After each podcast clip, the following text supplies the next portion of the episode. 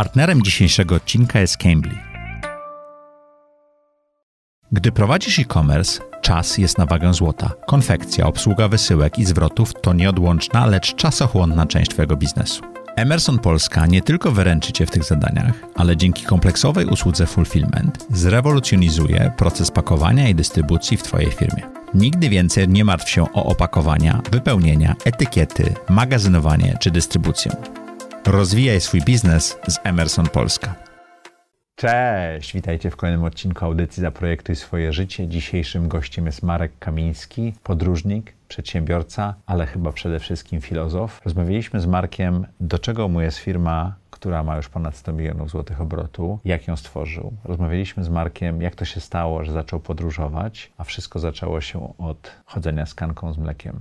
Warto tego posłuchać. Mam nadzieję, że Wam ta rozmowa się spodoba i da Wam zupełnie inne spojrzenie na znanego polarnika, mniej znanego biznesmena i zupełnie chyba nieznanego filozofa, Marka Kamińskiego. Zaprojektuj swoje życie. Zapraszam Was do mojej autorskiej audycji Zaprojektuj swoje życie.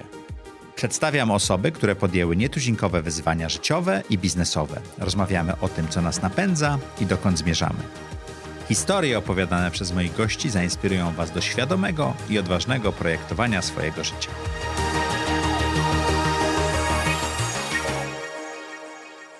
Witajcie w audycji Zaprojektuj swoje życie. Jak co tydzień, w czwartek o czwartej zapraszamy dla Was interesujących gości, zadajemy im trudne pytania, szukamy tego, co ich napędza i na jakich zakrętach życiowych wywalili się albo jak z nich wyszli. Dzisiejszy gość wie dużo o tym, co go napędza i o zakrętach życiowych. A dzisiejszym gościem jest Marek Kamiński. Człowiek, którego chyba nie trzeba przedstawiać. Masz swój wpis w Księdze Rekordów Guinnessa. Od lat 90. e, wypalasz sobie oczy na śniegu, prowadzisz fundację, jesteś współzałożycielem dość dużego biznesu. Dużo niesamowitych rzeczy, jak na tak krótkie życie. Za dużo.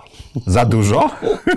Za dużo, za dużo. Czemu mówisz za dużo? Dlatego, że jestem zwolennikiem jednak fokusu i teraz widzę, że jakby być może powinienem to szybciej jakby zrobić z tego taką jedność. Trochę żartuję oczywiście. Nie, ja y, myślę, że jestem człowiekiem przede wszystkim i to nie jest tak, Okej. że to są oddzielne części mnie. Jakby gdyby to było oddzielne części, to rzeczywiście byłoby tego dużo. A tak naprawdę to jestem ja po prostu. Człowiek myślę, że jest istotą, która ma niesamowite możliwości i ja chcę może je wykorzystać i jakby nie musi zrobić tylko jednej rzeczy w życiu. To wiesz, żeby, żeby było, że tytuł audycji nie zobowiązuje, więc on zobowiązuje. Jak do tej pory wyglądało projektowanie Twojego życia? Znaczy zawsze pod- podążałem za intuicją. W sumie pisząc książki mogłem zrobić taką re- refleksję nad swoim życiem, więc Po, po fakcie. trochę się o tym dowiedziałem, bo myślę, że tak normalnie człowiek nie ma szans, żeby tak studiować swoje życie bardzo dokładnie, Mhm. bo nie ma takiej potrzeby po prostu. Wiesz co, ja bardzo chwalę retrospekcję i słuchacze i widzowie wiedzą, że retrospekcja jest tym, co nam pomaga Dokładnie. być lepszym człowiekiem. Nie? Natomiast właśnie to, że ja musiałem, że pisałem książki, że też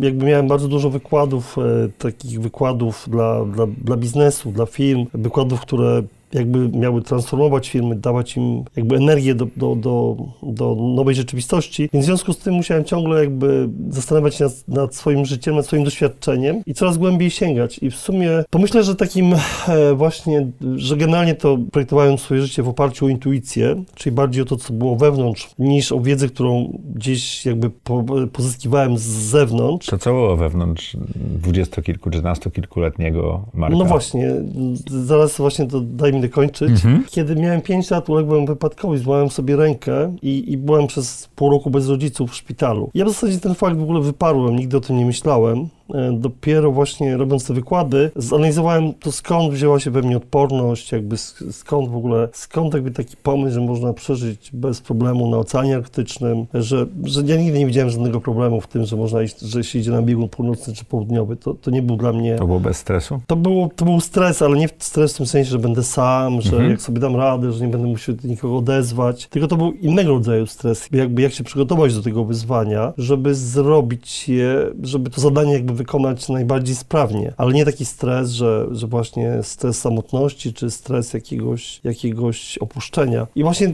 tak myślę, że, że skoro byłem jako ten pięciolatek w tym szpitalu, pamiętam z tego tylko jedno zdanie, że, że, że inne dzieci mówiły do mnie, że już nigdy nie zobaczę swoich rodziców. To zdanie zapamiętałem, widocznie musiało gdzieś tam bardzo głęboko utknąć. Jeszcze chyba, pamiętam jeszcze taką scenę takiego, że no, jest noc i ja jestem sam w tym pokoju takim szpitalnym i patrzę na światła miasta. No, to była Łódź akurat. No ale myślę, że właśnie dla pięciolatka, jak e, staje przed faktem, że traci rodziców, no bo nie było powodu, żeby nie wierzył tym chłopakom, tak, czy tym, tym dzieciakom, którym tak mówimy. Pewnie musiałem im jakoś uwierzyć, więc pewnie musiałem w swoim świecie jakby zostać to. sam. Ten świat wokół mnie był nieprzyjazny, jakby jeżeli oni tak mówili, to znaczy, że to nie, było, to nie był taki przyjazny świat, bo, bo nie ma żadnego powodu, żeby przyjaźnie mówić do innego dziecka, że nigdy nie zobaczy swoich rodziców. Więc pewnie musiałem e, jakby przetrwać wtedy, bo to jest taka chyba sprawa przetrwania dla dziecka, które traci rodziców w wieku pięciu lat, nawet, e, nawet tak e, na niby trochę, mhm. to... No to nie było chyba na niby dla ciebie wtedy, nie? Tak, ale w sensie, że to nie było naprawdę, ale, ale jednak w moim świecie to było naprawdę, więc żeby to przetrwać, to pewnie musiałem zaufać sobie, jakoś musiałem, musiałem jakby oprzeć się na sobie bardziej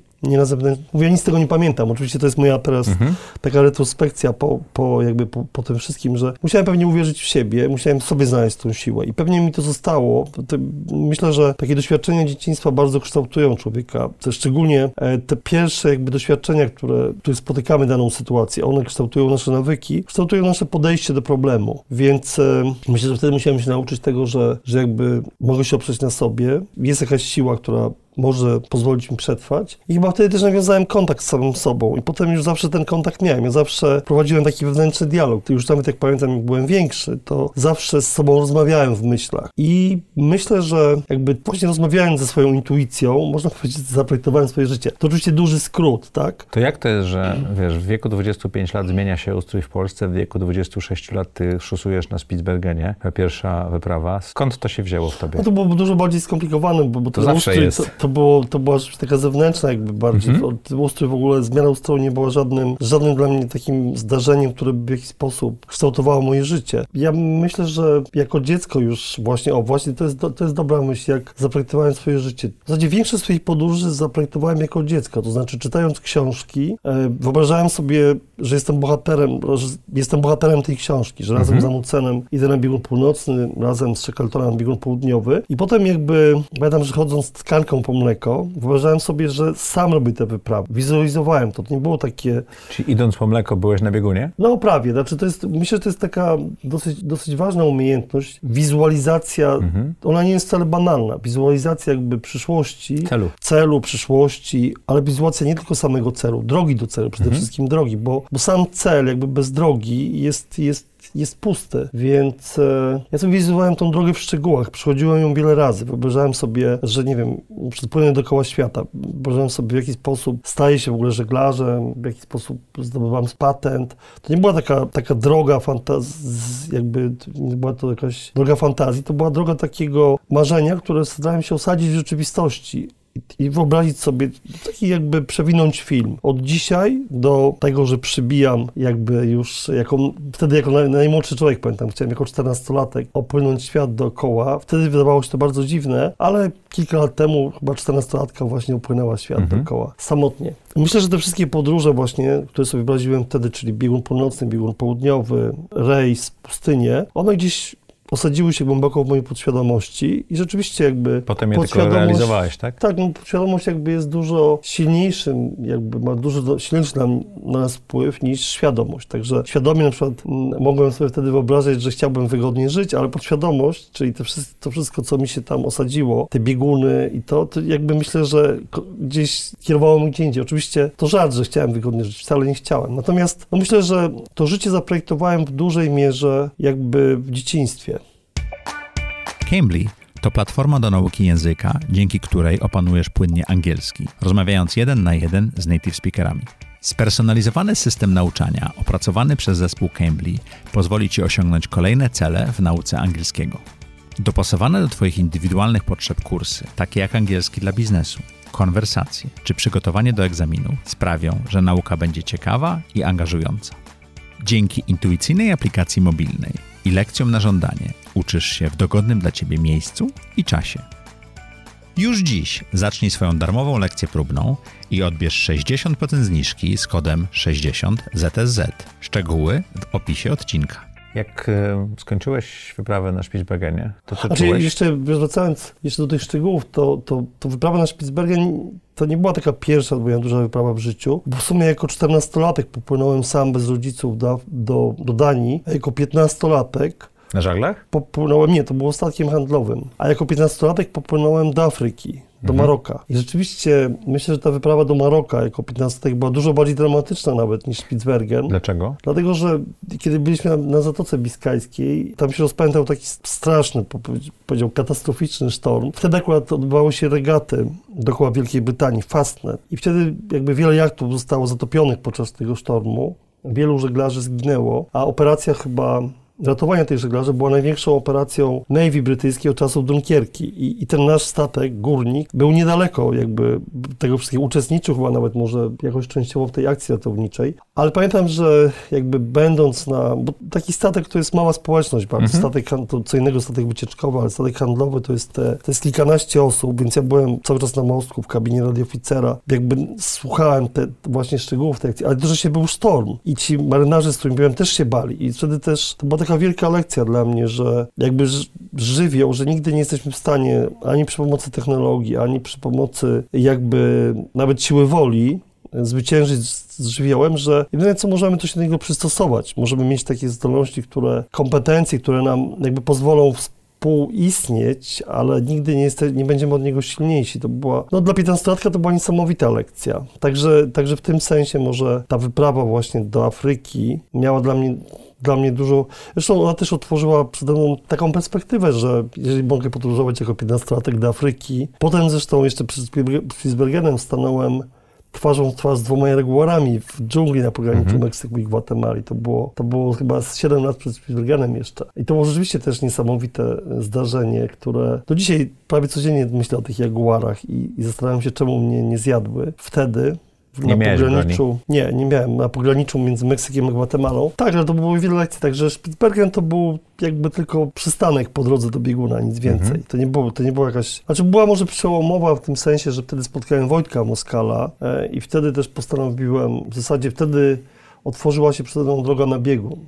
To może w tym sensie była przełomowa. Ale była, była to jedna jakby z wielu, z jeden z wielu Skąd przystanków. pomysł na założenie biznesu? Ty masz, jesteś udziałowcem całkiem, całkiem zacnej firmy, olbrzymiej firmy, magazynami i centrum logistycznym w Koszalinie. Założona w 92 roku, kupując tam kontener czy dwa ceramiki z Włoch, tak? I czy kranów z Włoch. Zaworów dokładnie. Zaworów, Zaworów dokładnie. kulowych. Zaworów kulowych, tak. Znaczy pomysł w sumie, ja byłem filozofem, jestem, jestem filozofem z wykształcenia, więc w tamtej sytuacji, w której byłem, myślałem tylko i wyłącznie o podróżach i zastanawiałem się, w jaki sposób y, będę Zapłacić za mógł te podróże, tak? podróżować i żyć jakby tak, jakbym chciał żyć. I w sumie doszedłem do wniosku, że ciężko będzie mi pracować gdzieś na etat, więc, więc łatwiej będzie założyć firmę, ale też y, przedtem jeszcze byłem na emigracji w Niemczech, w Hamburgu. I tam jako student, żeby się utrzymać, w sumie dojechałem do Hamburga z pięcioma markami, wtedy były jeszcze marki, ale to mniej A więcej pięć marek to nie było dużo. to równowarto, równowartość 5 euro może. Teraz tak. Więc e, dojechałem do tego Hamburga mając w kieszeni właśnie 5 euro i musiałem przeżyć, czyli właśnie zapłacić za utrzymanie, być może już nie pamiętam, ze studia. Studia chyba nie, ale... Ale coś zjeść i gdzieś spać, tak? Dokładnie, ale utrzymanie tak, to było to, było, to, było to co jakby musiałem sam na to zapracować, więc pracowałem już w takim, w takiej, w takim serwisie studenckim, studenten serwis, gdzie jakby mogłem codziennie prawie robić inne prace, czyli nie wiem, stać na zmywaku, byłem ogrodnikiem, taksówkarzem, ale też pracowałem na targach, pamiętam, targach targach e, Łodzi, miałem do czynienia z elektroniką statkową, pracowałem Czyli w ciekawe porcie. rzeczy. Jest bardzo dużo. Generalnie też pracowałem jako kurier, pamiętam, taki kurier przywożący dokumenty. Mm, Rozwoziłem też pizzę, no bardzo wiele, bardzo wiele prac. I dużo się nauczyłem wtedy o tym, jakby mimowolnie, jak funkcjonuje biznes na, na większą i mniejszą skalę. Nawet przewożąc te dokumenty właśnie z jednej, z jednej firmy do drugiej, czy od jakichś prawników do innych prawników, to na, jako filozof no, analizowałem to, co robię, więc, e, więc jakby pomyślałem, że, że być może mm, założenie firmy będzie dobrym sposobem na to, żeby nie wiem, pół roku pracować, a pół roku podróżować. To nie było merka, merkantylne, żeby się, że się tak wyrażę, wzbogacić, tylko to miało służyć twojemu, twojej pasji. Nie, nie, nigdy w zasadzie, nigdy właśnie tak, e, pamiętam, rozmawiałem z moim przyjacielem, takim polarnikiem norweskim, Borge Uslandem, który zna mnie już wiele lat i on tak właśnie, tak, on właśnie zajął się biznesem e, w pewnym wieku i tak powiedział do mnie, wiesz co, ale dla ciebie rzeczywiście pieniądze nigdy nie były driverem, że w sumie nigdy nie były czymś, środkiem. Co, czymś, co mnie jakoś e, napędzało w życiu. I rzeczywiście nigdy, nigdy nie były i mam nadzieję, że nie będą.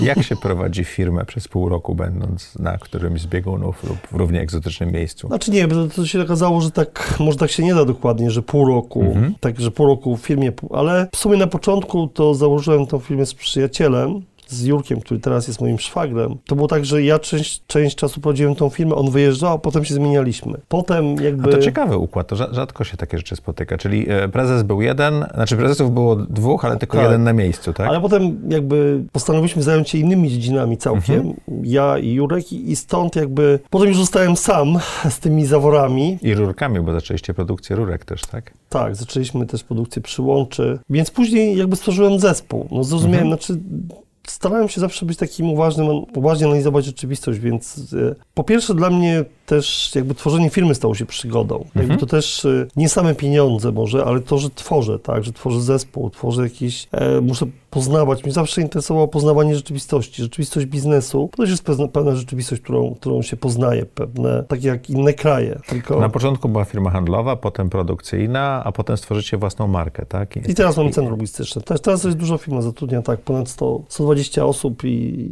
mamy ponad nie wiem, 150 milionów obrotu, także mhm. całkiem, całkiem niezła firma z tego wyszła. Ale też dzięki tak naprawdę zespołowi, dzięki Dorocie na przykład, z którą pracowałem od samego początku, dzięki mojemu tacie, który był mhm. pierwszym prezesem przez wiele lat. Także tylko dzięki zespołowi można robić firmy, nie samemu. Ale to też jest ciekawe, że można robić firmy przy okazji życia, a nie mm, powodować, że ta firma staje się naszym życiem. To wszystko zależy od jakby... Od... Wiesz, ponad 100 milionów obrotu, ponad 100 osób, to jest... Tak, to, to, to, to nie wszystko jest... zależy od człowieka. Myślę, że to nie jest tak, że wszyscy chcą podróżować. Mhm. Wszyscy... Myślę, że jakby są ludzie, dla których firma jest właśnie podróżą i, i jakby to jest ich życiem i ja to doskonale rozumiem. Dla mnie jakby też podróże nigdy nie były najważniejsze. Dla mnie zawsze najważniejsze było chyba poznanie. Dla mnie najważniejszy był człowiek. Taka w ogóle zagadka rzeczywistości. Po co, dlaczego istnieje raczej coś niż nic? Mhm. Dlaczego to ma taką formę? Po co w ogóle istniejemy? To mnie bardziej interesowało niż jakiekolwiek inne rzeczy. Ale na studiach chyba filozoficznych zrozumiałem, że żeby odpowiedzieć sobie na to pytanie, to będzie mi ciężko zrobić to,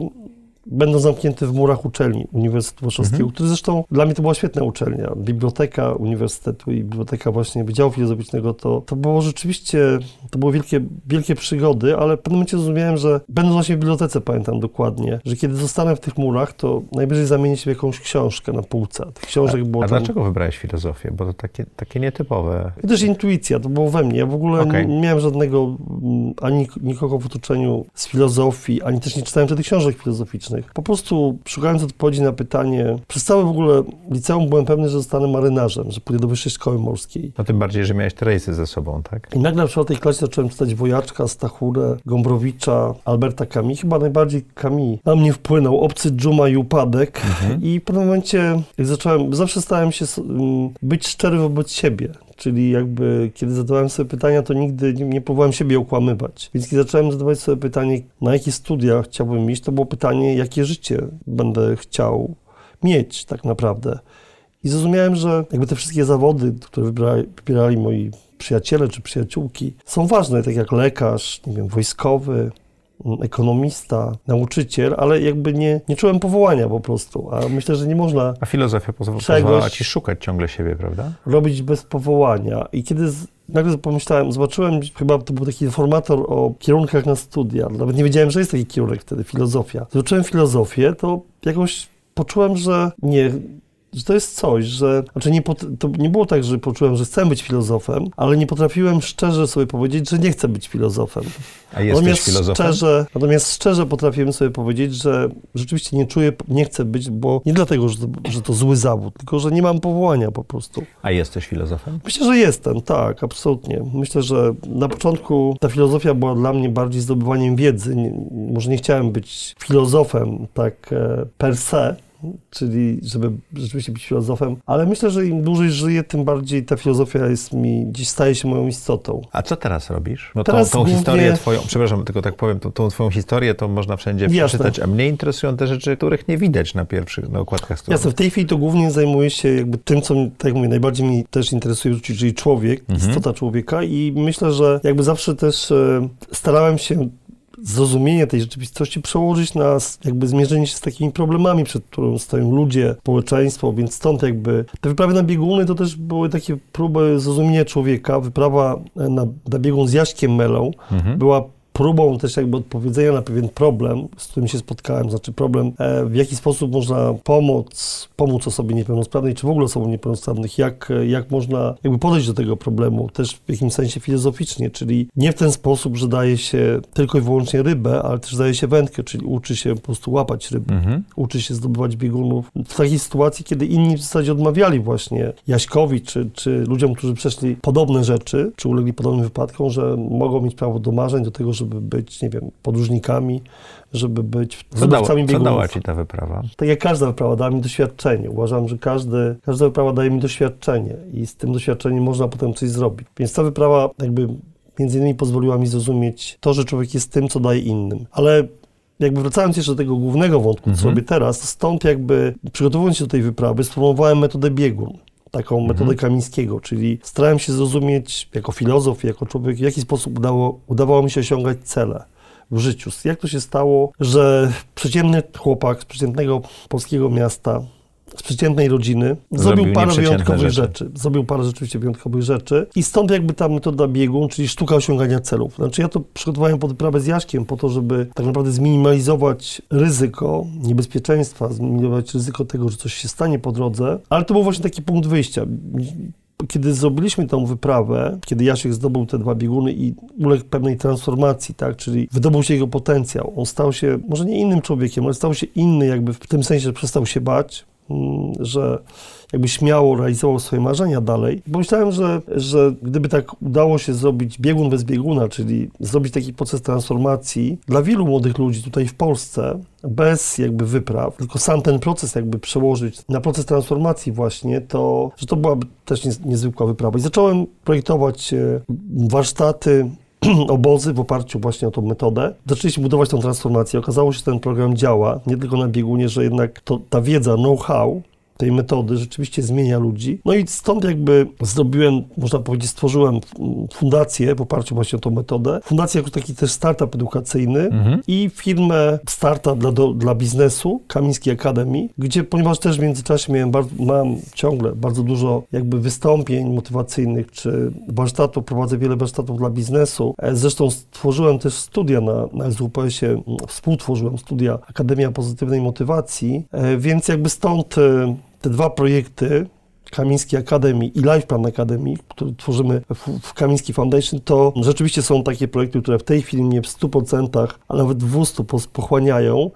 I myślę, że jakby ponieważ projektowałem to wszystko jeszcze przed pandemią yy, i przed wojną w Ukrainie, ale w oparciu o dane, które wskazywały na to, że jakby odporność psychiczna i w ogóle zaburzenia mentalne, depresja, próby samobójcze, wypalenie zawodowe, że to będą coraz większe problemy w przyszłości. E, pandemia i wojna to z, jakby z, można powiedzieć, e, zwielokrotniły, przyspieszyły, sprawiły, że ta krzywa zaczęła rosnąć wykładniczo, ale my rzeczywiście jakby stworzyliśmy te programy. W Kamińskiej Akademii właśnie stworzyliśmy program Powerful Resilience. E, bardzo dużo pracy, żeby właśnie zrobić to w takiej formie cyfrowej, a jednocześnie w takiej prostej formie, takiej, która rzeczywiście jest procesem, bardziej procesem rozwojowym, niż kolejnym e, kursem online. Mhm. Z drugiej strony w fundacji stworzyliśmy aplikację LifePlan app, którą właśnie, to, to można powiedzieć, że to moje trzecie dziecko. Mam, mam, mam, mam córkę i syna, Pole i Kaja, ale ta aplikacja, którą, którą odpaliliśmy miesiąc temu. Ma już w tej chwili ponad tysiąc użytkowników, bez żadnej reklamy, bez... E, I można planować swoje życie? A czy to jest bardziej... Mm, to Life Plan jest taką nazwą, która pokazuje nam, że to dotyczy życia, a tak mhm. tak naprawdę to tej aplikacji chodzi o budowanie przede wszystkim odporności psychicznej i oddanie takich narzędzi do tego, żeby osiągać cele. Bo mhm. myślę, że jakby mi jest blisko takie, bliskie takie zdanie, że droga zmienia że droga jest ważna, nie cel, że, że doświadczenie pozwala nam lepiej zrozumieć. I, i taką moją też e, mantrą, można powiedzieć, w tych procesach nauczania jest, żeby to jest to, że żeby zrozumieć, trzeba tego doświadczyć, czyli zrozumienie przez doświadczenie. Nie materiały, które się czyta, ogląda, tylko jakby materiały, które służą do tego, żeby pracować z sobą, żeby na sobie doświadczać tych ćwiczeń i przez to jakby rozumieć i przez to dokonywać transformacji.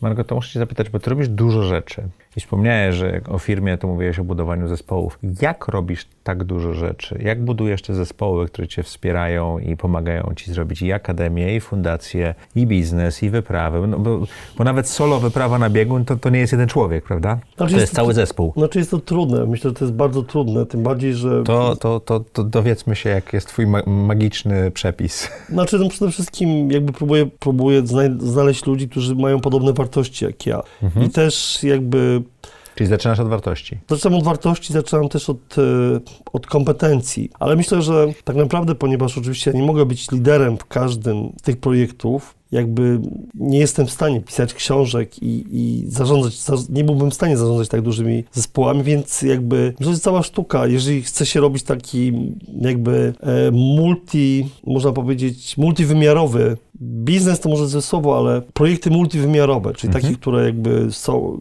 które nie są jednorodne to mhm. myślę, że kluczowe jest jakby znalezienie liderów, tak? Czyli te osoby, które będą, będą, będą liderami w tych projektach. I to jest jakby bardzo trudne. E, ja czasami, czasami tak jak z Inveną, to Invena jest teraz taka duża dzięki temu, że jakby od razu udało mi się tych liderów znaleźć. A... Jak, jak znajdujesz te osoby? Rozumiem, że jak już znajdziesz, to szukasz wartości, ale jak to jest z polecenia, z ogłoszenia, nie, bardziej, bardziej, z networku? Nie, bardziej z network, network ogłoszenie. To, to są osoby, które, które w jakiś sposób spotykam w życiu. To, to nie jest tak, okay. że... E, Ale spotykasz i wiesz, że to jest ta osoba do tej roli? Nie, nie, to absolutnie. To też jakby interview, mhm. rozmowy, spotkania. E, myślę, że ja nie, nie, jestem jasnowidzem, nie jestem w stanie jakby okay. od razu wiedzieć. Też nie, nie jestem takim zwolennikiem, żeby być takim pochopnym jakby w ocenach ludzi, więc myślę, że żeby, żeby, poznać człowieka, trzeba z nim pracować po prostu tak naprawdę. Ale staram się być otwartym po prostu na to, co przynosi życie, czyli powiedzmy, że e, jeżeli chodzi o Inwenę, to akurat osoba, którą to był taki, miałem szczęście, osoba, która, którą, która była pierwszym pracownikiem firmy, to, to właśnie e, ona wtedy była, była studentką, studentką, w zasadzie studentką pierwszego albo drugiego roku studiów, była moją asystentką, rzeczywiście potem rozwinęła się tak, że teraz jest prezesem. E, natomiast i też jest prezesem fundacji jednocześnie, więc tutaj rzeczywiście miałem szczęście. Jeżeli chodzi o inne, i o na przykład AMK Lab, no to w tej chwili ja jestem rzeczywiście jakby liderem tego przedsięwzięcia i szefem, ale myślę, że to, to, to przez, przez, pewien moment można. Przez tak. pewien moment, tak, przez może 3 miesiące do 6 miesięcy i też będę, teraz mam, mam, mam właśnie taką filozofię, że jeżeli chodzi o te, o te trzy przedsięwzięcia, które są jakby w pewnym sensie nowe, bo fundacja też ma taki nowy wyraz, mimo że też istnieje 30 lat prawie, to w tej chwili właśnie to skupienie na tej odporności psychicznej, Nowa budowa, osłona. budowa tej aplikacji to jest całkiem coś nowego, to jest całkiem jakby nowy zespół, więc będę się starał właśnie fundację Kamińskiej Akademii i takie wydawnictwo Makami, które stworzyłem po to, że, ponieważ wróciły do mnie prawa do wszystkich moich książek, więc mhm. po to, żeby jakby zrobić z tego takie jedno przedsięwzięcie transformujące ludzi na lepsze, o można tak powiedzieć. I że te trzy rzeczy, znaczy te, te trzy jakby projekty uważam, że mogą się wspierać i mogą mieć dużo synergii. Na początku traktowałem właśnie oddzielnie, a teraz myślę, że że Kamińskiej Akademii, czyli właśnie ten, ten projekt budowania odporności liderów, budowania odporności zespołów. Zresztą tak się uśmiecham, bo wczoraj miałem wykład dla takiej dużej organizacji, dużej, bardzo dużego biznesu w Polsce i właśnie okazało się, że na czacie e, jedna z pań napisała, że dziękuję w imieniu pewnej dwunastolatki za aplikację Life Plan App. A z drugiej strony też e, w piątek, e, też w ramach Kamińskiej Akademii miałem, prowadziłem taki warsztat dla dla jeszcze, dla dużej korporacji, z dużej, dużej korporacji międzynarodowej i to było rzeczywiście niezwykłe, bo pani, która mnie tam zaprosiła, powiedziała, że jej bliski znajomy jest e, w ciężkim stanie i czy mógłbym porozmawiać z nim przez telefon po, po, po właśnie po tym warsztacie. I ta rozmowa rzeczywiście była, była niezwykła, bo jest to osoba, która ma, ma z, z, to się nazywa stwardnienie cenikowe boczne, Oj, czyli to jest jeszcze, jeszcze gorsze właśnie. I rozmawiałem z e, tą osobą przez, syntet, znaczy, przez syntetyzator w zasadzie, ale to było niezwykłe doświadczenie. I, i właśnie e, zapytałem, co jest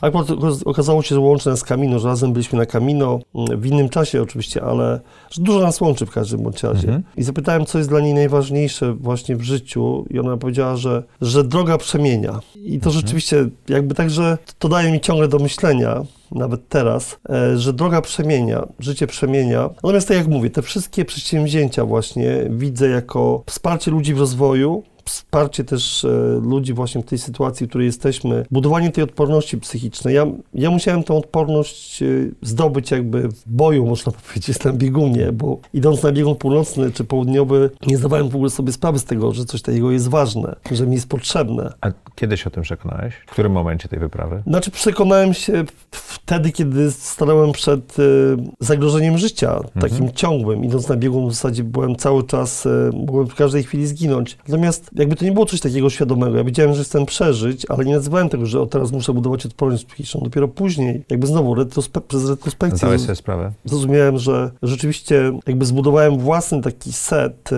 e, własny taki zestaw narzędzi, e, które budują odporność psychiczną. Potem przez wyprawę z Jaśkiem potrafiłem tym doświadczeniem się podzielić, jakby, bo uważam, że odporność jest takim jedną z kluczowych kompetencji liderów przyszłości, w ogóle jakby ludzi przyszłości, po to, żeby w przyszłości dobrze funkcjonować, mieć dobrą pracę, żeby przeżyć w ogóle jako człowiek, to, to oczywiście jest wiele różnych ważnych kompetencji zawodowych, bycie liderem, bycie dobrym członkiem zespołu, komunikacja. Jakby bez odporności te wszystkie rzeczy jakby nie mają one takiego znikają. znaczenia, one znikają. Tak jak idziemy na szczyt, na szczyt góry powiedzmy, to oczywiście ważne jest to, żeby mieć dobrą, dobrą formę fizyczną, żeby być e, uważnym, żeby być mądrym, można być też, żeby dobrze się komunikować z innymi członkami zespołu, ale jeżeli jakby nie jesteśmy odporni psychicznie, nie jesteśmy odporni życiowo, to to wszystko jakby na szczyt docierają tylko ci, którzy są odporni podobnie jakby jest w biznesie, podobnie jest jakby w życiu. Oczywiście to nie chodzi, żeby być szczyt, to nie zawsze znaczy, że jesteśmy lepsi niż inni. Ten szczyt to jest też nasze szczyt naszego życia, szczyt naszych mhm. jakby możliwości, szczyt e, tego, że, że mamy życie, z którego jesteśmy zadowoleni. Także to, to rzeczywiście, wydaje mi się, że ta kompetencja właśnie odporności psychicznej, my nazywamy też to w Kamińskiej Akademii odpornością życiową tak naprawdę. Ta odporność psychiczna jest częścią odporności życiowej. Ta odporność życiowa jest e, taką kluczową kompetencją, stąd jakby chcemy ja bym chciał dalej właśnie zajmować się tym, w jaki sposób skutecznie, przy pomocy też sztucznej inteligencji, e, przy pomocy zrozumienia natury ludzkiej, budować kompetencje przyszłości. O tak. Wspominałeś, e, zanim zaczęliśmy znaczy, nagranie, bo... poczekaj, poczekaj, daj mi zadać pytanie. Wspominałeś o tym, że myślisz o odpaleniu swojego podcastu. Ale jeszcze go dokończę, bo teraz właśnie, no. ponieważ tak rozmawiamy, to jest ciekawe. Myślę, że mi się udało jakby w życiu, bo, bo naprawdę jakby moja przeszłość nie wskazywałaby na to, że cokolwiek z tym życiem zrobię sensownego. Udało mi się jakby uwolnić potencjał człowieka. Nie, mhm. nie, nie swój jakiś, że Marek Kamiński, że jestem jakiś no, niezwykły. Ale człowieka siebie. Po prostu człowieka siebie. I myślę, że to, co mnie fascynuje w ogóle jakby w życiu, teraz, tak konkretnie, bo oczywiście oprócz y, rozważań filozoficznych temu, dlaczego mhm. istnieje świat i jaki jest sens życia, to interesują mnie takie, staram się skupić na, na problemach, które są tu i teraz, ale ważnych problemach. I myślę, że taki problem, w jaki sposób uwolnić właśnie potencjał człowieka, w jaki sposób sprawić, żeby, żeby człowiek, każdy, każdy człowiek mógł uwolnić swój, swój potencjał w biznesie, czy właśnie zaczynając od młodzieży, to jest takie zagadnienie, które mnie chyba teraz najbardziej fascynuje z, z, tych praktycznych zagadnień. Dobrze, to teraz zadam pytanie jeszcze raz, bo w ofie, zanim zaczęliśmy nagranie, mówiłeś, że rozważasz, a wręcz przygotowujesz się do nagrania swojego podcastu. Skąd ten szalony pomysł? Znaczy nie wiem, czy szalony, to jest taki pomysł też to bardzo... To mówisz do człowieka, który 4 lat to robi, to jest szalony pomysł, wierz mi.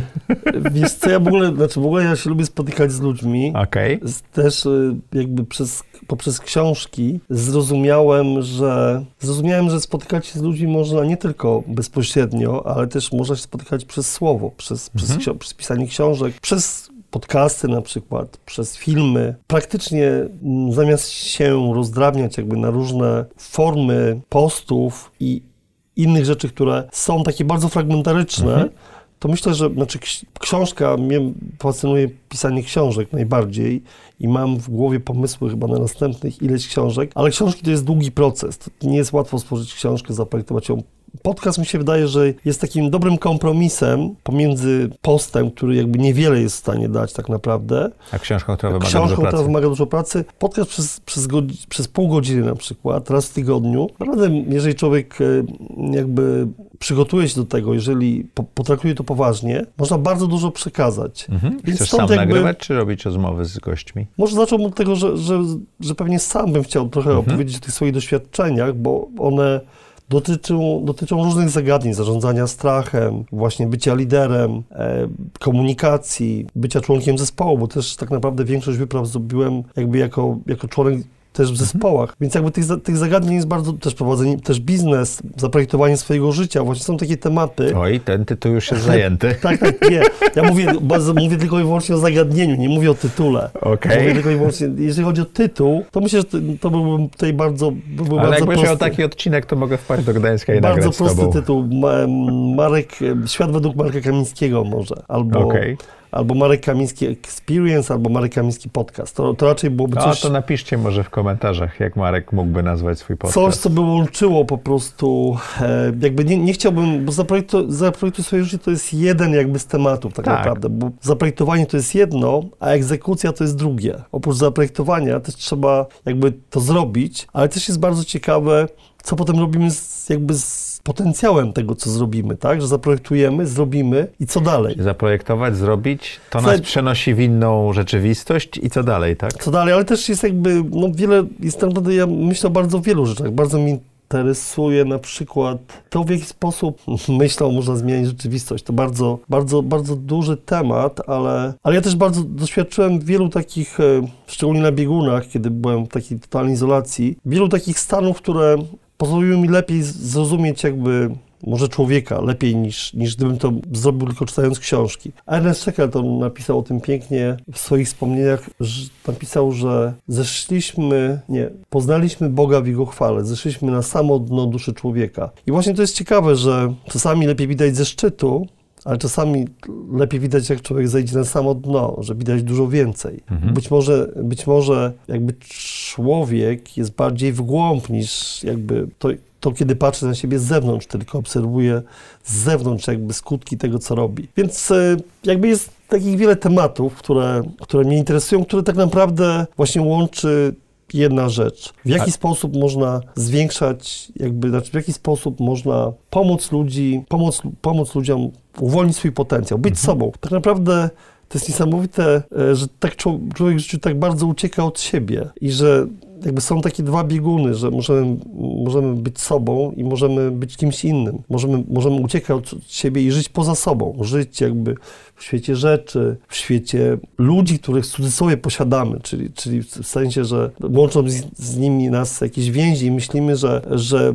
mm, jakby o nich jako o osobach, które, które, które, które, jakby, nie wiem, mają pomagać y, realizować nasze marzenia na przykład. Aż się boję następnej części naszej rozmowy. Słuchaj, my mamy takich 10 pytań, które Jasne. zadajemy wszystkim gościom. Nie jestem Spoko. pewien, wiesz, z filozofem jeszcze nie rozmawiałem, ale już miałem paru profesorów tutaj, Spoko. którzy ten... Pozwolisz? Mamy nawet taki hashtag trudne pytania. Tak. Czy możesz opisać najtrudniejszą decyzję, jaką podjąłeś w życiu? Ja myślę, że to była chyba wyprawa z Jaśkiem Melą, kiedy, znaczy, kiedy byłem na samej wyprawie i było tak wielkie niebezpieczeństwo, zagrożenie życia Jaśka, że w każdej chwili chciałem ją przerwać i w każdej chwili musiałem, na, na nowo podejmowałem decyzję, żeby iść dalej. Myślę, że Czyli tych decyzji było wiele. to był taki najtrudniejszy chyba te, ileś tydzień czy dwa tygodnie na Oceanie Arktycznym, kiedy właśnie żyliśmy w takim totalnym zagrożeniu, to, to było chyba, to były chyba najtrudniejsze decyzje w moim życiu. Co daje ci najwięcej energii czy satysfakcji w życiu? Najwięcej energii daje mi robienie rzeczy dobrych. Po prostu. Myślę, że chyba najwięcej energii daje mi to, kiedy jakby coś do mnie wraca i dzięki temu, dzięki mojemu doświadczeniu, jakby życie innych ludzi staje się lepsze. To daje mi najwięcej energii, jest takim dla mnie zawsze, kiedy, kiedy wątpię, kiedy wątpię w sens tego, co robię, kiedy tych trudności jest za dużo i nagle wraca do mnie właśnie ktoś, kto przeczytał moją książkę i mówi, że to zmieniło jego życie, że mam, mam tą książkę, moje bieguny i, i cały czas ona mi pomaga. To, to rzeczywiście Ona najwięcej... gdzieś tutaj jest. Najwięcej, o, nie wiedziałem. Najwięcej daje mi to chyba energii właśnie. Czy jest coś, co mógłbyś przestać teraz robić, co poprawiłoby twoje samopoczucie albo spowodowało twój rozwój? Myślę, że tak. Myślę, że gdybym się przestał operacyjnie zajmować biznesem w tej chwili, czyli tymi projektami, które mhm. też biznesem Ale społecznym. mówisz o Invenie czy o, o nie, Akademii? Nie, Inven akurat nie, bardziej myślę o Akademii. Mhm. Znaczy moim marzeniem było pisanie książek i, i jakby bardziej taka praca kreatywna. W tej chwili e, bardzo jestem w operacjach, e, czyli bardzo jestem w budowaniu jakby, sam też jakby dużo wykładam, robię warsztatów, e, power speechy, czy to złe słowo, wykładów, po prostu mhm. wykładów takich motywacyjnych, posługuję się slangiem. Natomiast... No ale, ale to, to, to się nazywa power speech, jak rozmawiasz z klientem, prawda? Dokładnie, także, także, także być może, myślę, myślę, że to na pewno by poprawiło moje życie. Jaką masz supermoc? Jestem sobą. A co to znaczy? A to myślę, że staram się jakby, staram się robić rzeczy prawdziwe. Myślę, że supermocą jest to, żeby podążać za prawdą. Jakkolwiek mhm. ona byłaby niewygodna, jakkolwiek ona by kazała nam jakby zmierzyć się z niebezpieczeństwami, zmierzyć się z trudnościami, zmierzyć się z problemami, to myślę, że to właśnie bycie sobą, bycie w prawdzie, podążanie za prawdą, bycie szczerym wobec siebie. Bycie szczerym wobec siebie to jest, to jest myślę, super moc, bo jeżeli jesteśmy szczerzy wobec siebie, to jesteśmy też szczerzy wobec świata. Jeżeli jesteśmy jakby nieszczerzy wobec siebie, to też to się przykłada potem na to, że jakby też inaczej funkcjonujemy w tym Czyli świecie. bycie sobą to jest bycie szczerym wobec siebie i świata. Myślę, że tak. Czy możesz opisać trzy rzeczy, które chciałbyś robić za trzy lata? Znaczy myślę, że chciałbym robić to samo, co teraz tak naprawdę. To czyli, takie odpowiedzi. Czyli chciałbym właśnie rozwijać Kamiński Academy i, i Life Plan Academy, te obydwa programy. Może chciałbym bardziej, żeby, żeby, żeby, żeby rozwijać też sztuczną inteligencję, w związku z tym rozwijać te projekty w metaversie, więc y, częściowo w technologii, ale też częściowo na pewno w oparciu o, o, o, ludzi, tak, żeby, to, żeby ciągle ten człowiek był w tym, w tym centrum. Na pewno chciałbym dalej pisać książki, i dalej tworzyć i na pewno chciałbym też e, przede wszystkim być dobrym, dobrym, dobrym ojcem i mężem, więc, e, więc jakby to samo, ale lepiej. Marku, co chciałbyś, żeby słuchacze i widzowie audycji Projektuj swoje życie e, zapamiętali z tej rozmowy? Bądź sobą. staraj się, poznaj siebie i staraj się jakby za wszelką cenę być sobą w prawie przez życie. Takie proste, a takie trudne. Dziękuję Ci ślicznie i dziękuję Wam. Jak co tydzień w czwartek o czwartej zapraszam do audycji Zaprojektuj swoje życie.